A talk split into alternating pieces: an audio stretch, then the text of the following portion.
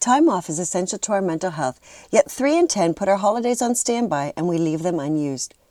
More hours spent on the job can often mean less quality time with friends and loved ones and can negatively impact our mental and physical health.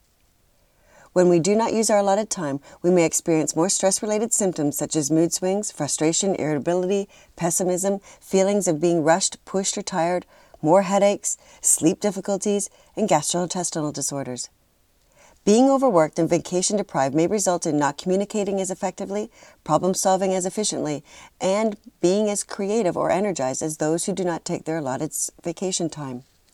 So, here are today's hot tips for building resiliency and celebrating our mental health. Many of us are working under the false belief that more in always equals more out. Unfortunately, our bodies and minds can only work at peak efficiency for so long before they start to break down and shut down. Make sure that you use all of your allotted vacation time. It may not be the employee that is not valuing the benefits of vacation time. There are some leaders who see vacation time as a nuisance and a disruption to the productivity of the group. Employers can minimize vacation deprivation by lightening their workload and by encouraging them to take time off. Vacation usage is one of the most common corporate wellness programs.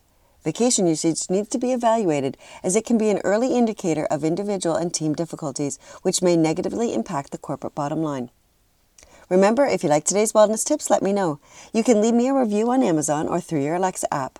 Looking for resources to build your healthy workplace? Check out my top 10 tips under resources and courses at WorkSmartLivesmart.com.